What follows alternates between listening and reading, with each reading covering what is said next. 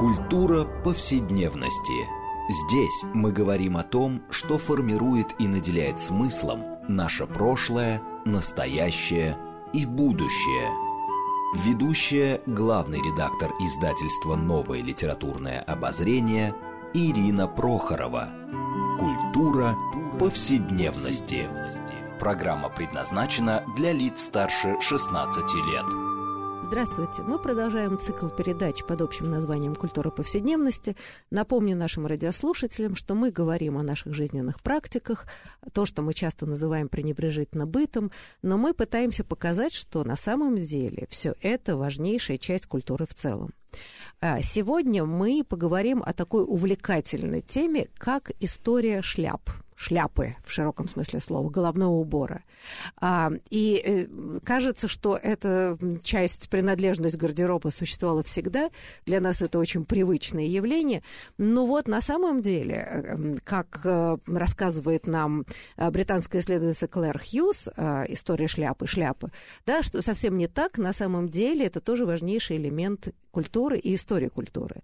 И вот а, как появились шляпы, что они значили, прежде всего, для европейской цивилизации, и как по разному фасону шляп можно определить социальный статус человека, и тот исторический период, в котором человек э, этот пребывал. Мы поговорим с нашими гостями.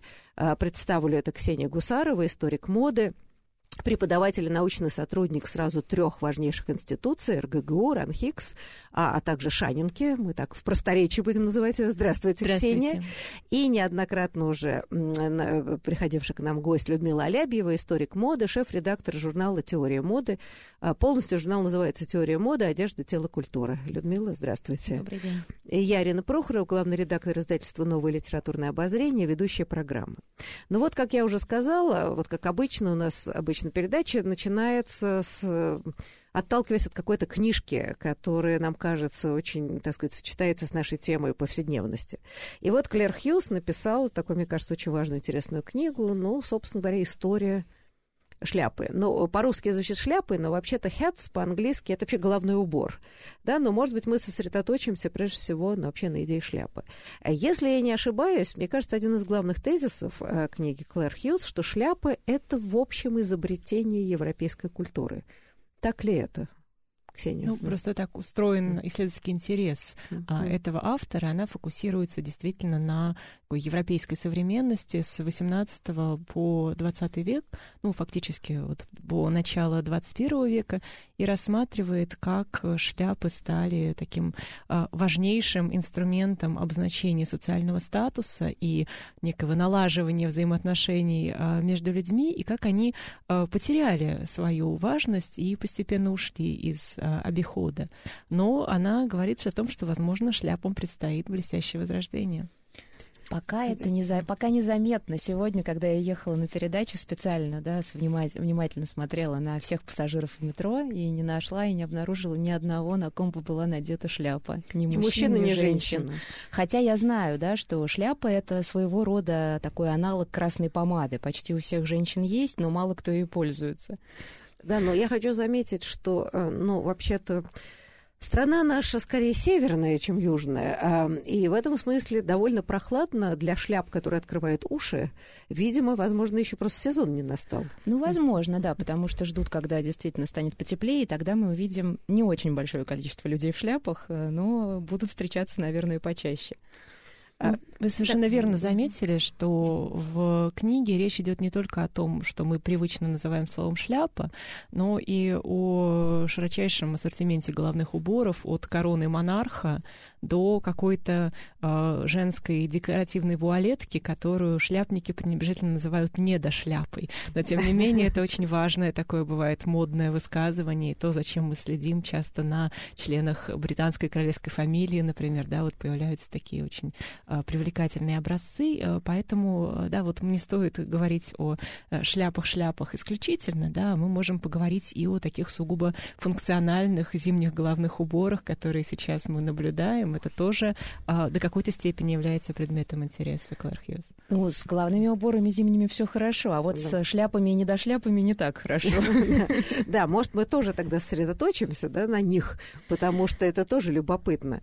А, ну вот я хотела бы, может быть, чуть-чуть чуть начать с исторической перспективы, но ведь на самом деле там, да, основной, конечно, акцент в книжке Клэр Хьюз о шляпах это там 18 до середины 20 века. Но шляпы как статусные, да, как символ статуса, вообще появляются ведь намного раньше. Но, кстати, она сама приводит примеры, ну, например, тех же самых мушкетеров, которые носили треуголки, даже двууголки. А, и они были, конечно, так сказать, не для боев, разумеется, а для статуса с перьями и так далее. Это были парадно-выходные, как бы сказали, шляпы. Но мы понимаем, что они были и раньше значительно. Это что 17 век. Да, двууголок, да. если позволите да. небольшой пример, я сейчас просто вспомнила а, такое вот а, модное противостояние, можно сказать, между герцогом Веллингтоном и Наполеоном, которые оба носили двууголку, но носили ее разными способами. Наполеон носил ее широкой стороной вперед, а Веллингтон поперек э, головы, да, и вот это тоже э, нам говорит о том, как переплетается в каком-то смысле и мода, и э, власть, и статус, да, и какая-то такая еще идея мужественности на тот момент, которая связана с достаточно зрелищной самопрезентацией, потому что если двууголка Наполеона была достаточно лаконичной, то шляпа Веллингтона буквально утопала в перьях. Слушайте, а вот интересно, да, э, вообще, эм, на самом деле, сейчас не помню, описывали Хьюз происхождение двууголки, на самом деле, в общем, шляпа не очень удобная э, да, для боев, э, мы понимаем, она слетит, э, в общем, не греет. Строго говоря, как она появилась, как, ну, она действительно статусная, по большому счету. Как она вообще появляется? Как она появляется, я, наверное, сейчас не скажу. Вот да, Клэр Хьюз, очевидно, про это говорит, но вот любопытно, кстати, да, про вот статусность, о которой мы упомянули, что действительно Э, шляпы э, в европейском контексте, да и не только, я уверена, что и за пределами европейского контекста, которого исследователь, правда, особо не касается, вот, э, статусность — это такая вот как бы основная, на самом деле, мотивация, по которой изначально, да, вот шляпы начинают все свои такие модные приключения. Но тут, конечно, случай с Веллингтоном и Наполеоном — это действительно ярчайшее подтверждение того, как действительно вот в контексте как бы военного дискурса, да, вот может и модный аксессуар носить вот вполне себе такую, играть такую роль дополнительного оружия, да, модного.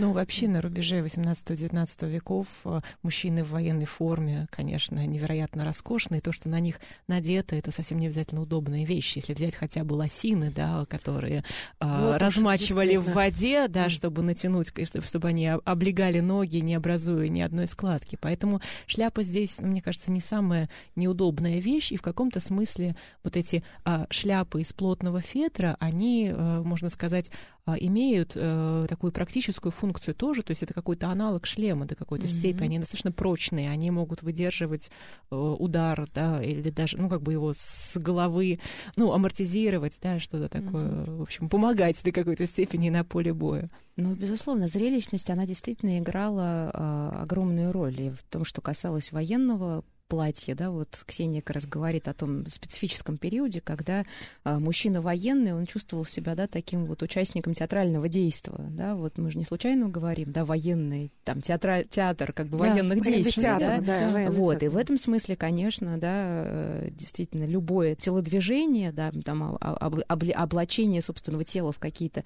неудобные зачастую э, вещи, это тоже такой очень важный, важный элемент этого самого театра. Я бы сказала, мужчина военный мог дать фору э, моднице того Конечно, периода. Безусловно. Да? То есть зрелищность была невероятная в костюме. Да, и что интересно, вот что касается э, перьев, они являются важным, важной частью военного головного убора в это время, и э, перья являются обязательным э, атрибутом э, сценической героики. То есть в театре, особенно в трагедии, герои будут облачены непременно в головные уборы с перьями. И это, конечно, очень красиво и зрелищно выглядит, когда перья повторяют каждое движение, да, и создают такой совершенно особенный эффект. То есть, ну да, театрализация войны, которая была долгое время, достаточно да. до Первой мировой войны, когда mm-hmm. все это превратилось в ужасные mm-hmm. просто, так сказать, избиения без, без театральной красоты, да, конечно, в данном случае и театр, и военный театр э, во многом, я думаю, обменивались вообще костюмами, да, да а тем, и тем более вот шляпы, перья и вся эта невероятная пышность. А, вы знаете, но на самом деле, вот если мы говорим о фетровых шляпах, а, хочется все-таки, это уже как бы известное вроде бы в истории, а, все эти шутки про безумных шляпников и безум. Давайте мы все-таки еще эту тему затронем, потому что она из области, с одной стороны, моды, с другой стороны, индустрии и, я бы сказала, вот той оборотной стороны моды, mm-hmm о которой, в общем, да, не так принято говорить, потому что, вот, может быть, да, вот да. объясните. Показательно, да. что книга начинается с угу. этого. С одной стороны, с такой материально-технической базы, а с другой стороны, с истории тех людей, которые были связаны с производством шляп. Это, конечно, история очень драматическая, особенно то, что касается действительно а, фетровых шляп, потому что в производстве использовалась ртуть, и э, это очень плохо влияло да, на состояние здоровья работников этой индустрии. И а, другие аспекты технологического процесса приводили, например, к тому, что они обжигали а, себе кончики пальцев до такой степени, что фактически ну, исчезали отпечатки пальцев. Да, то есть они действительно претерпевали очень э, большие такие трудности, и э, вред здоровью был частью этой индустрии. Но в то же время интересно, что шляпники а, традиционно были такими очень а, гордыми, свободолюбивыми людьми, и Клэр Хьюз также пишет о том, как они, даже не будучи членами профсоюза, умудрялись а, как-то настаивать на своих собственных представлениях о том, значит, какой рабочий день они хотят и сколько шляп они готовы делать в день или в неделю, и таким образом противопоставляли а, свой труд вот этой вот механизации и массовой массовому производству, которое в XIX веке, конечно, набирало все больше обороты. Ну и про шляпников, да, вот как раз э, история, да, Льюиса, у Льюиса Кэрролла про безумного шляпника, это, естественно, никакое не изобретение фантазии авторской, да, а вполне себе такая печальная реалия э, того времени. Вот Ксения упомянула ртуть, и ртутные пары действительно вдыхались работниками, и это приводило к каким-то ментальным заболеваниям, так что никакой, никакой здесь придумки нет, и про это замечательно еще писала в, тоже в книге, которая которая вышла в серии библиотека журнала «Теория моды», Элисон Дэвид э, в книге, которая под, под говорящим названием «Жертвы моды», да, вот как раз та оборотная сторона производства модного. И э, интересно, да, в, в связи с, такой, свобо, с таким свободолюбием э, шляпников, э, вот вспомнить, э, да, тоже очень такие, мне кажется, сильные какие-то внутри, так сказать, ги- ги- гильдии, э, например, Э, положение красильных мастеров, да, вот они тоже были вот невероятно, так сказать, э, в этом смысле уверенные в своем собственном положении, но со шляпами э, любопытно. Тем более, да, в XIX веке, когда, конечно, индустриализация наступала на шляпников и в конечном итоге привела, в общем, к тому, что ну, шляпа как ну, такой элемент. К концу XIX века уже, по-моему, такая началась демократизация шляпы, потому что да, производство индустриальное уже, по-моему, начало их штамповать со страшной силой. Удешевило сильно, да, да, конечно, безусловно, и шляпа перестала быть уже таким статусным символом. Практически все получили доступ к этим самым шляпам, и э, в этом смысле вот она утратила свою эксклюзивность. Да, интересно, что в начале XIX века а, магазин мужских шляп был настолько элитарным местом, что человеку неблагородного рождения не пришло бы в голову переступить его порог. И а, сама его витрина выглядела очень показательно. Как правило, там выставлялся один единственный цилиндр. То есть здесь вот такая идея минимализма, которая возобладала уже в мужской моде благодаря известным Дэнди, в дизайне магазина и витрины магазина а, тоже достаточно долго прослеживалась, когда другие магазины как-то м, пытались а, привлечь покупателей. Заигрывать всем, Да, совершенно верно, да. А здесь вот а, Клэр Хьюз пишет, э, опираясь на воспоминания современников об одном магазине, где было выставлено сразу три цилиндра в витрине, и в профессиональных кругах этот магазин считали экстравагантным, вычурным и, в общем, не, не, не вполне в хорошем вкусе. Да, в общем, такой прокол был во вкусе, да, слишком себя пиарили. Это недостаточно эксклюзивно. Три шляпы. Да, но вот на самом деле то, о чем э, Клэр Хьюз много пишет об этом статусном, да, а ведь э, мало того, что, я думаю, неблагородный человек не мог туда зайти. Но даже имея деньги, в жизни бы он не купил потому что где бы он носил этот самый цилиндр дома, дома если только перед женой, да, потому что это был все-таки такой негласный э, кодекс, что цилиндры носит публика благородная. Совершенно верно. Да, и здесь очень интересен а, феномен вертикальной социальной мобильности, который, в общем, достаточно а, характерен для XIX века, когда люди более или менее, да, там какие-то появляются у них новые деньги, они пытаются а, присоединиться к каким-то элитарным кругам, но правила этикета все время от них ускользают, и несмотря на то, что появляется огромное количество а, руководств по хорошим манерам, которые вроде бы должны людям а, помочь, и там, как правило, да, отдельные большие разделы посвящены обращению со шляпами, но все равно эти правила как бы чуть-чуть отстают, например, от принятой моды, и даже купив э, шляпу, да, все тонкости обращения с ней, перед кем ее снимать, там, срывать ее с головы, чуть-чуть приподнимать, да, вот с шляпой связан отдельный сложный язык жестов и сложные телесные практики. И, конечно, шляпы вызывали очень большой дискомфорт у таких вот порвеню, да, социальных а, каких-то людей, которые э, вырвались за пределы своего круга, они все равно не могли а, вот этот язык вполне усвоить, и в литературе XIX века этот феномен широко отражен. Ну, ну да. да, по тому, как снимают или что, как не умеют обращаться с шляпой герои, да, можно было, в общем-то, сделать э, далеко идущие выводы. И в этом смысле, конечно, техники тела — это то, что часто выдает э, человека, который пытается вроде бы, да, следовать и что-то там носить и надевать, но э, то, как он это делает, да, вот оно в глазах э, людей, привычно носящих ту или иную вещь, конечно, да, вот может быть масса разных «но», и они, в общем, фиксируют это. Вообще литература, надо сказать, и 18 и 19 века, она уже кишит такими примерами, да, вот когда явно герои такого условно более благородного происхождения я, высказывают некоторое недовольство э, тем, что появляется все больше и больше людей вокруг, которые надевают те вещи, которые им не должно носить, да, но все их выдает, конечно же, да, в, э, в их поведении телесном. Но с другой стороны, да, возникает вот эта вот, так сказать, такая социальная неуверенность вообще, кто перед тобой. Да. И, конечно, вот э, ну, это да, все, очень... это все разговоры о падении нравов, о том, что всякие простолюдины начинают вести себя как аристократы, вести себя не умеют, но, тем не менее, одежду носят. Да. Э, но вообще, на самом деле, в общем, эта проблема, она же возникает не только в XIX веке, а мы видим, как в век мобильности, ну, собственно говоря, мы могли это видеть, наблюдать с начала 90-х годов на глазах, да, когда складываются новые какие-то социальные круги, там тоже происходит очень много смешного, когда люди там надевают какие-то смокинги, mm-hmm. одежду не в попад, не, не так, э, да, не соответствии с дресс-кодом, это тоже вот создает много ядовитости. Да, но очень важно понять, кто смеется. Вот Людмила только что говорила об этом, да, вот эта вот позиция, а, кто смотрит, кто оценивает, кто является этим хранителем норм. Да, и носителем хорошего вкуса, да, вот, который, понятно, что тоже штука такая.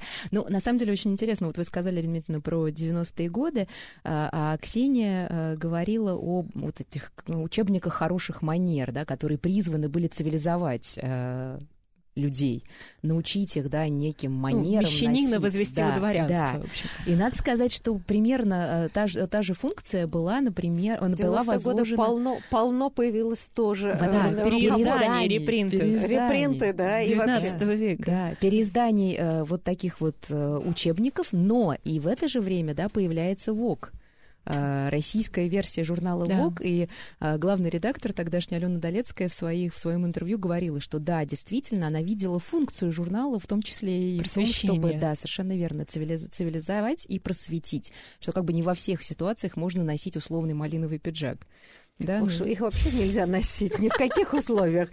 Карнавал. Да, да, если кроме как карнавала. Тематическая вечеринка. Да, но это, кстати, действительно интересно, когда мы сначала говорим там какие-то дальние вот истории, истории, а на самом деле мы видим, как повторяются а, подобные истории, где мода становится важнейшим, а, ну, таким артикулятором вот изменения социальной среды, да, так сказать, вот все перемешивается, возникает какая-то новая ситуация, и мода здесь становится таким заместителем несуществующего языка да. социального. Это тоже очень забавно. И в этом смысле очень интересно обращать внимание на ошибки всегда, которые связаны с, мо связаны с, модом, с модой и с костюмом, да, когда что-то надето не в попад или что-то надето не так.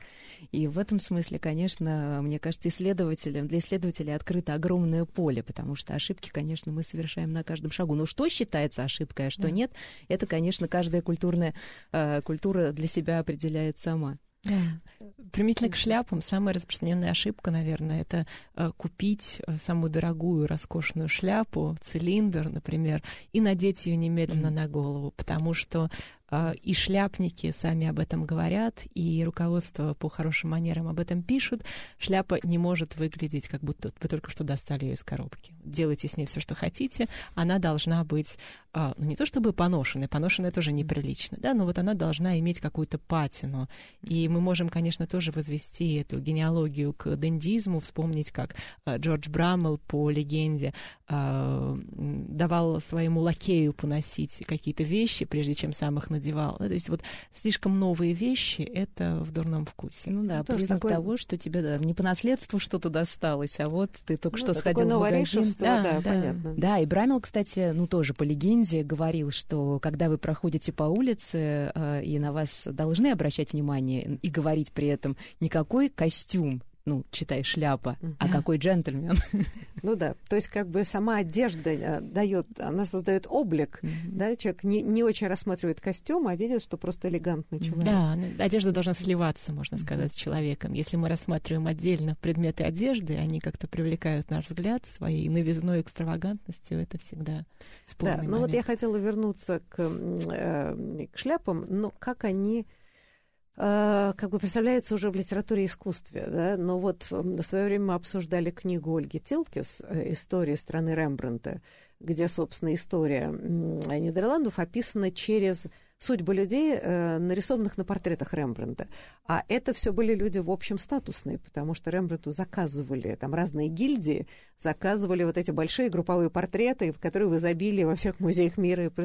И там очень ведь интересная история, и э, часть даже об этом есть, а, что вот как было определить статус людей на картинах, кто главный, кто не главный.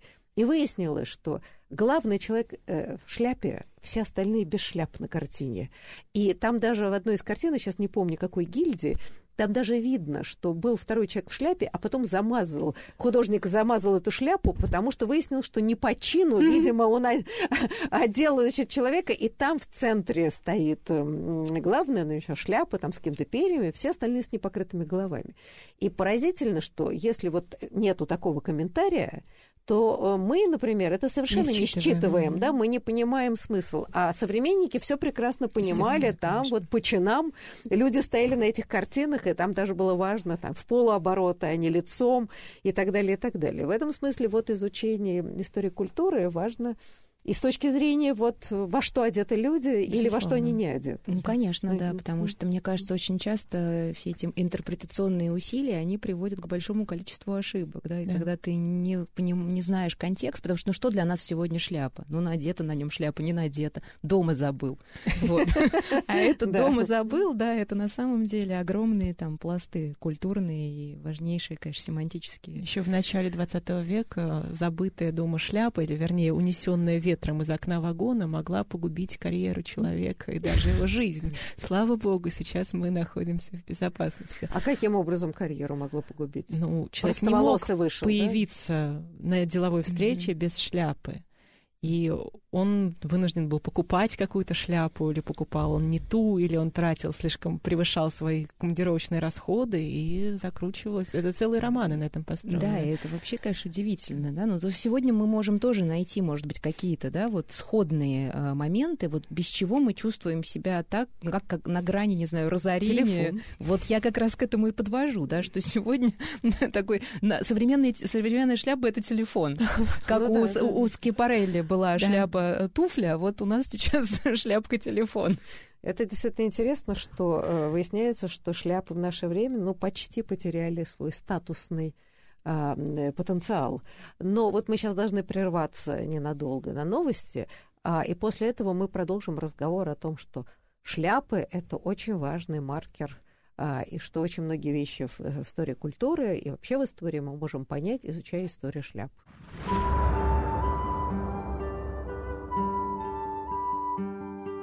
Здесь мы говорим о том, что формирует и наделяет смыслом наше прошлое, настоящее и будущее. Культура повседневности. Мы продолжаем цикл передач под общим названием «Культура повседневности». И напомню радиослушателям, которые позже подключились, что мы э, э, обсуждаем э, историю шляпы, вообще историю головных уборов, отталкиваясь от книги английской исследовательницы Клэр Хьюз, которая так и называется «Шляпы». А, и также напомню, что нашими гостями являются Ксения Гусарова, историк моды, старший научный сотрудник и преподаватель РГГУ РАНХИКС и Шанинке, а также Людмила Алябьева, историк моды, шеф-редактор журнала «Теория моды». И я, Ирина Прохорова, главный редактор издательства «Новое литературное обозрение», ведущая программы. Ну вот до перерыва да, мы так вот остановились прям на скаку перед разговором о том, о символической природе шляпы и о том, как в предыдущей эпохе по тому, какую шляпу носит человек, как носит, как с ней обращается. В общем, очень можно много сказать о человеке. Да, еще в конце XIX века извозчик мог э, составить э, впечатление о своих пассажирах, да, кто из них старше по статусу, выше по статусу, кто из них больше зарабатывает, и ожидать, кто будет расплачиваться за поездку. Но уже не всегда угадывал. Но все равно вот эта вот идея э, того, что мы можем прочитать положение человека, его состояние по его костюму, еще для второй половины XIX века очень актуально. Слушайте, а вот мы все время говорим, и в основном как-то мужские шляпы определяем. А вот что касается женщин и шляп женских, как статусных, нестатусных, мне кажется, у женщин значительно сложнее здесь э, история. А можем ли мы сказать, что вот форма и как бы шляп и вообще прочее у женщин так жестко маркирует социальный статус, или это все-таки очень много связано просто с украшением? Ну, конечно, это не а, нейтральная вещь, да, и не просто какой-то аксессуар, который можно было выбирать по а, своей прихоти. А, безусловно, в истории женских шляп мода играла, наверное, более важную роль в XIX веке, безусловно, это так. Но огромное значение также играли соображения приличия. Например, до середины XIX века Э, практически, ну, в первой половине XIX века практически единственным приличествующим, единственным главным убором был чепец. И он модифицировался, да, там в 20-30-е годы мы видим колоссальные чипцы, а, которые полностью закрывают а, лицо женщины, и куда, значит, проходящий а, вертопрах может пытаться заглянуть, да, это карикатуры даже, да, да, да, когда они так стоят. Когда, да, да вот Можно пара спрятаться. находит романтическое уединение под этим капором, да, есть такие картинки. А, но потом они уменьшались, но в целом, да, вот это был такой приличествующий... Подождите, а вот костюмированные популярные фильмы начала XIX века по Джейн Остин. Там все носят шляпки, девушки такие, причем соломенные шляпки в основном. Это что, неверная историческая реаль? Там все-таки не чепцы. Соломенные, ну, мне кажется, это зависит У них от, шляпки, от ситуации. Так сказать, с полями. Э, да, там так... зависело от ситуации. Там и такое, и секое появляется. Мне они, кажется... конечно, не колоссальных размеров, они все еще так минималистичны вполне на заре, там, не знаю, георгианских всяких мод. А со временем вот они действительно разрослись. И ну, карикат, карикатуристы, они же хватаются всякий раз, когда перед ними там шляпкой помашешь, и давай, значит, это дело еще в большей степени преувеличивать. Соломенные шляпки — это наследие XVIII века, когда они были невероятно популярны. И здесь вот такой интересный момент, то, что вот мы, наверное, в большей степени можем увидеть в женской моде, чем в мужской, такой момент э, карнавала, потому что вообще соломенная шляпа да, а, считается изначально неким таким атрибутом сельской жизни, такой пасторали. И, в общем, э, за ней закрепляется название французское шапо-бержер, также в английском языке, да, она проходит под таким названием, то есть шляпа пастушки буквально. И очень интересно смотреть на великосветских дам, которые позируют как раз на портретах, вот, к слову, э, о том, что мы можем увидеть на а, картинах. Да, вот они все играют в пастушек, начиная от королевы Марии Антуанетты и до самых разных, значит, э, французских и а, английских а, аристократок или каких-то, значит, женщин, которые стремятся, да, вот э, войти в круги высшего общества. Но вот э, тогда был э, зенит э, соломенной шляпы. Э, в начале XIX века, мне кажется, она сохраняется больше как атрибут уже действительно такой э, именно вот э, шляпа этого фасона пастушка э, действительно где-нибудь на на водах на морских курортах да то есть в, такой ситуации менее формальной тогда как чепец завоевывает свои позиции в гостиной. Но у гостиной это все-таки внутри дома да ну то есть вот ну как бы замужние женщины и дома ходили в чепцах как правило, волосы... По-моему, девицы могли ходить с, с волосами без шляпок и чепцов, если не ну, ошибаюсь, ну, да? Замужние женщины всегда покрывали голову. Да. Э, простой ответ на ваш вопрос будет «да». Но здесь, опять же, мы э, приходим к тому, что такое шляпа, да, потому что шляпы очень сильно меняются на протяжении XIX э, века, да, и самые разные там конфигурации предусмотрены в зависимости от времени года, социальной ситуации и так далее. Очень важно не показываться никогда никогда и нигде с неубранной головой. А дальше вот возникают разные градации, да, то есть это просто прическа или, как правило, то, что называлось э, куафюра, да, ну, такой головной убор, и там будут какие-то, я не знаю, цветы, э, травы, э, ну, как правило, искусственные, да, но могли быть настоящие, какие-то гребни являются частью этой прически, этого убора, и там может быть маленькая шляпка, да, или там может быть, это все может быть спрятано в огромную шляпу, которая, в свою очередь, будет э, увенчивать увеличиваться а, тоннами декора а, и разнообразными а, украшениями. Но так или иначе, вот женская голова должна быть убрана. А непокрытые волосы мы только видим на непокрытую голову, распущенные волосы на полотнах художников, которые отсылают либо к некой идеальной реальности. Мифологические, мифологические да, да, ундины. Да. Или они, просто, в общем, да? изображают девушек легкого поведения, потому что mm-hmm. это, конечно, такой фрио, да. фривольный и эротический атрибут. Ну да, это как, это как э, слегка распущенный корсет, например, например да? да? То есть э, это тоже просто вот сразу как бы некая такая э, информация, которая считывалась мгновенно. А вообще вот Ксения упомянула такие сложные сочиненные прически XVIII века, да, где шляпа могла встраиваться действительно ну, да, встраиваться. Же, там дамы высшего общества носили невероятные парики, поэтому там шляпа уже, видимо, но Трудно они было ее они срастались, они срастались, да, да, да, да. потому что это был просто золотой век парикмахерского искусства, и вот, да, там известные какие-то есть персонажи, действительно, вот э, французские парикмахеры, чьи имена даже вошли вот в аналы парикмахерского искусства, но, с другой стороны, да, любопытно, как вот после революции, которая, да, вот э, как-то изменила, на самом деле, просто революционным образом и гардероб, перекроив там мужской и женский, да, происходит упрощение. Да. А, такое сильное э, вообще всех, э, э, сказать, аспектов женского модного гардероба. А, и если мы посмотрим на голову, mm-hmm. да, то и там тоже эти изменения происходят. А, то есть такой минимализм и а, некоторая такая свобода, или, по крайней мере, конструкция свободы yeah. и естественности. Ну, потому что понятно, что естественность это тоже, что конструируется каждой эпохой вот, вот в данный момент. Да? Мы, там, мы говорим естественный макияж, вот, и понимаем, и что... удобство, естественно, mm-hmm. тоже. Это некая конструкция. Mm-hmm. Мы начинали с того, что шляпы неудобны, и вроде бы поэтому yeah. мы от них отказались. Но на самом деле неудобно было появиться без шляпы, когда нужно ну, было да, то есть это фактически, я бы сказала, больше культурный Конечно. Э, феномен, нежели, там, я не знаю, удобство, еще что-то.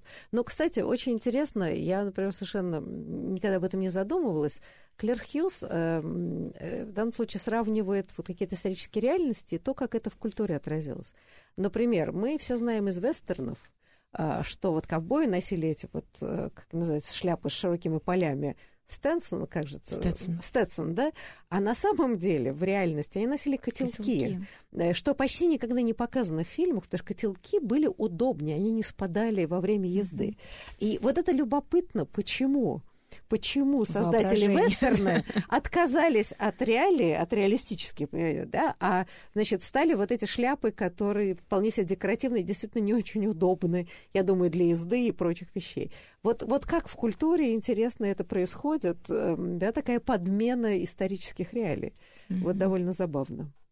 Да, интересно, на самом деле. Может быть, это действительно было такое вот как бы ощущение, что это смотрится недостаточно эффектно, да, потому что не, не исключено, что у котелка на тот момент было, была уже такая репутация, это сильно подмоченная.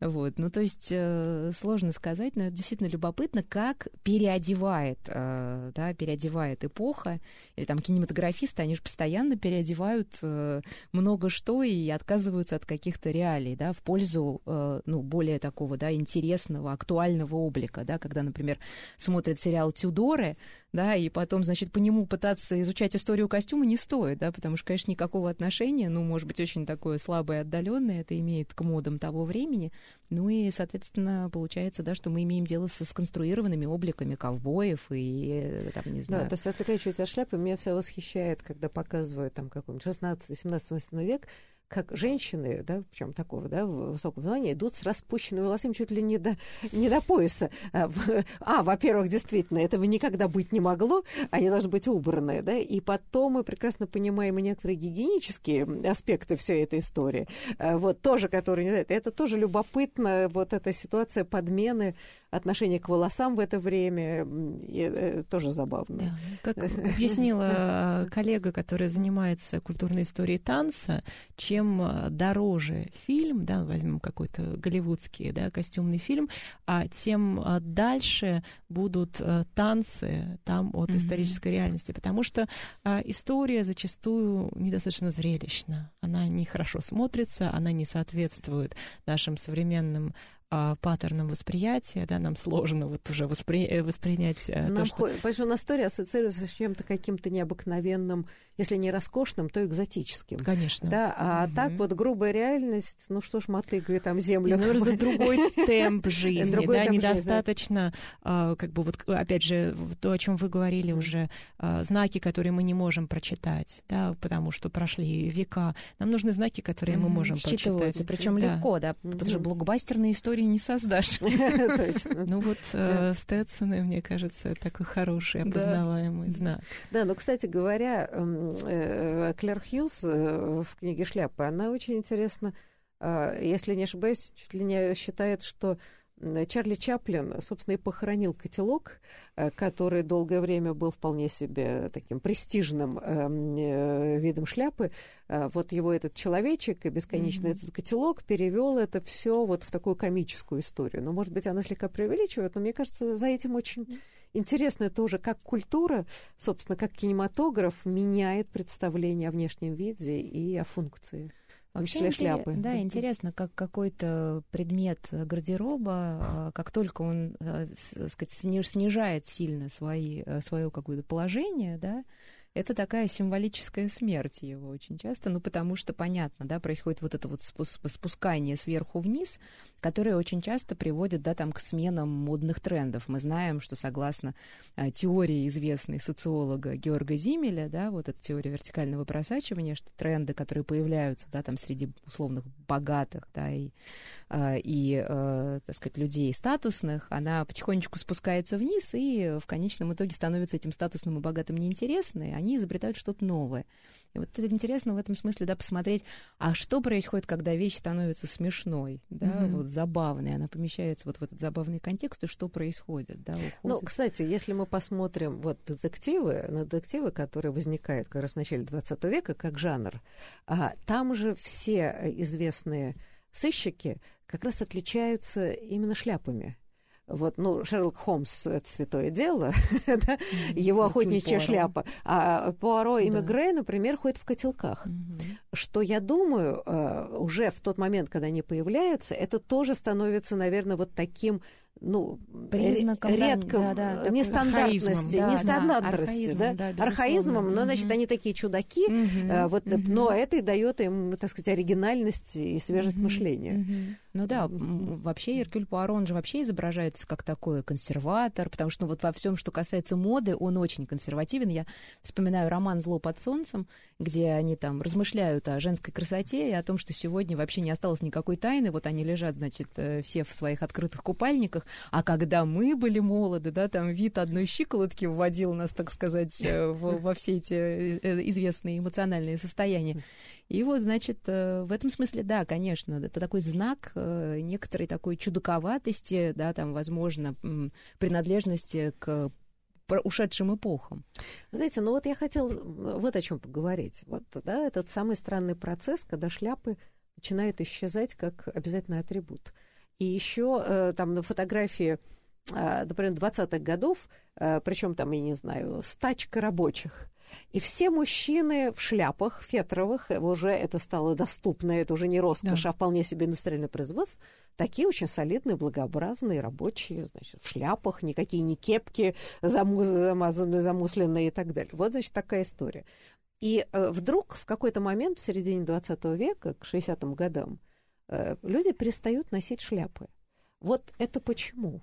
Ну, вообще здесь э, наблюдается такой достаточно э, длительный э, процесс Э, деформализации, то есть э, как бы вот эта вот идея формальности, официоза, которая связана со шляпами, которая во многом делала их такими привлекательными, по крайней мере, обязательными на протяжении многих э, десятилетий, даже, можно сказать, веков, она уже вот в первой половине XX века, к середине, да, подвергается пересмотру. И а, Клэр Хьюз приводит замечательный пример. Это такой шляпный поединок, опять же, между а, Дуайтом Эйзенхауэром и Гарри Труманом.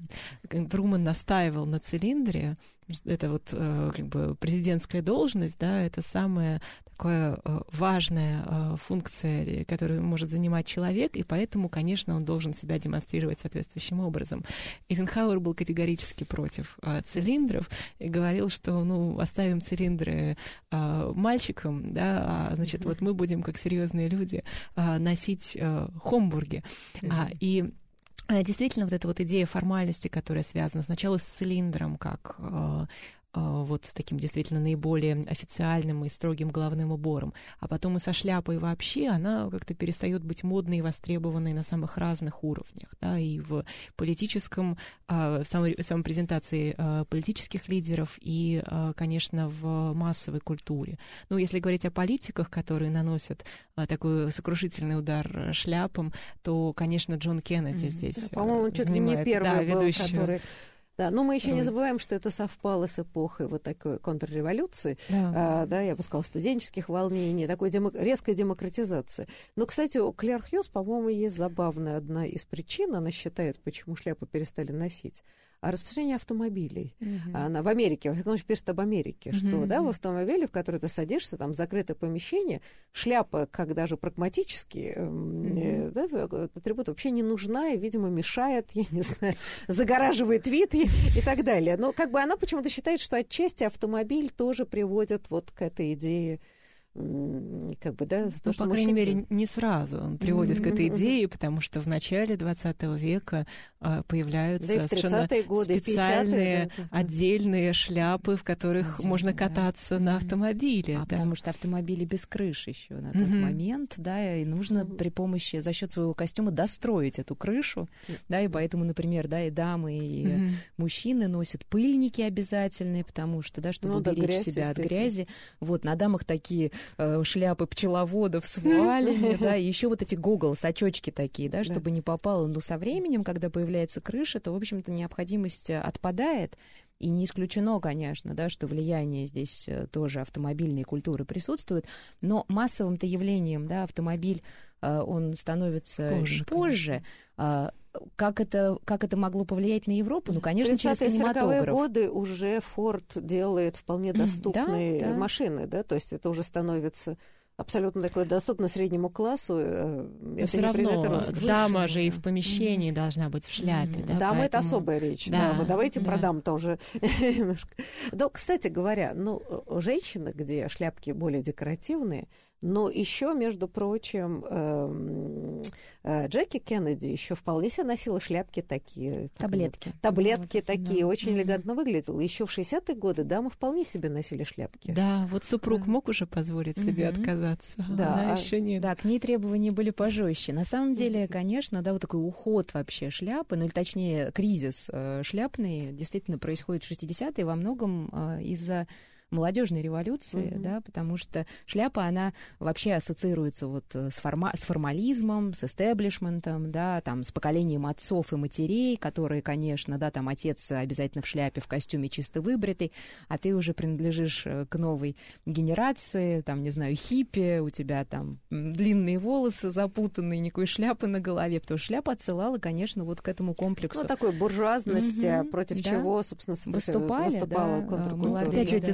Значения аккумулируются постепенно. То есть, например, для начала XIX века ничего подобного да, с шляпами не ассоциировалось ни у кого. А уже к концу века, например, уже в саге о форсайтах, ближе к концу э, саги эти значения про- прописаны достаточно четко. Мгм. И, конечно, к середине XX века, да, вот эта вот м, революция молодежная, которая радикально порывала с прошлым, она порывала и со шляпами тоже, как с неким символом закрепощения. Вообще вся эта эстетика раскрепощенного тела, которое облачено в какие-то навеянные а, этническим костюмом одежды, да, там вот эти развивающиеся волосы свободные, да, вот эта идея природы, она выглядит уже совершенно иначе, нежели в XVIII веке с очень сложными париками, на которые где-то иногда еще громоздилась соломенная шляпка. Ну, кстати, я сейчас думаю о ситуации России. Ну, в общем, мы, в принципе, более-менее там, даже с некоторыми учетами все равно, да, шляпы ведь тоже носили Да, повсеместно, особенно конечно. мужчины. Насчет женщин как-то даже э, меньше, мне кажется. Опять же, вот Да, эта да. вот куафюра, которая может от там какого-то гребня и цветка простираться до каких-то очень Ну, сложных. слушайте, помните комедии изделий. «Весна», где главная героиня это, в общем, мы понимаем, Фаина Раневская, хотя у нее эпизодическая роль. Помните, она говорит, А. красота — страшная сила, Да, она меряет эту шляпку да, с да. вуалеткой. Да. Да, но при этом шляпки с вуалеткой я могу ошибаться. Но мне кажется, это тоже носили, в общем, совсем не все.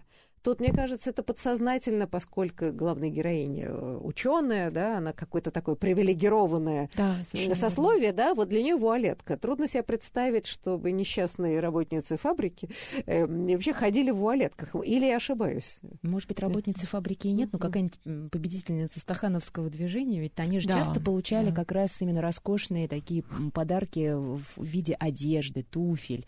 И не исключено, что и шляпку с вуалеткой, да, то есть... э, Слушайте, но если мы опять же вспомним комедии э, вот именно сталинского периода, что наиболее характерно, э, да, там эти вуалетки либо носили ну, вот дамы высшего советского света, скажем так, советского высшего света, либо это были комические персонажи э, в комедиях 30-х, так сказать, остатки вот этой самой недобитой буржуазии. м, подозрительные такие Подозрительно, личности. да, они были в вуалетках, говорили такими голосами, значит, искаженными. То есть на самом деле здесь, мне кажется, довольно бо- более сложная ситуация с маркированием шляп. Да, и вообще интересно посмотреть, как, как шляпа действительно маркирует каких-то персонажей, потому что, ну, понятно, что если нам, вот, мы видим человека в шляпе, да, и мы пытаемся как-то, да, классифицировать, отнести его куда-то, какой-то, какому-то виду, роду, то тут могут быть самые разные смыслы, да, там от шпиона и гангстера, да, до, Ну, до Ну, какого-то кстати, такого... в фильмах советских интересно, что шпион видно было с самого начала, он был либо слишком дэнди в какой-нибудь шляпе.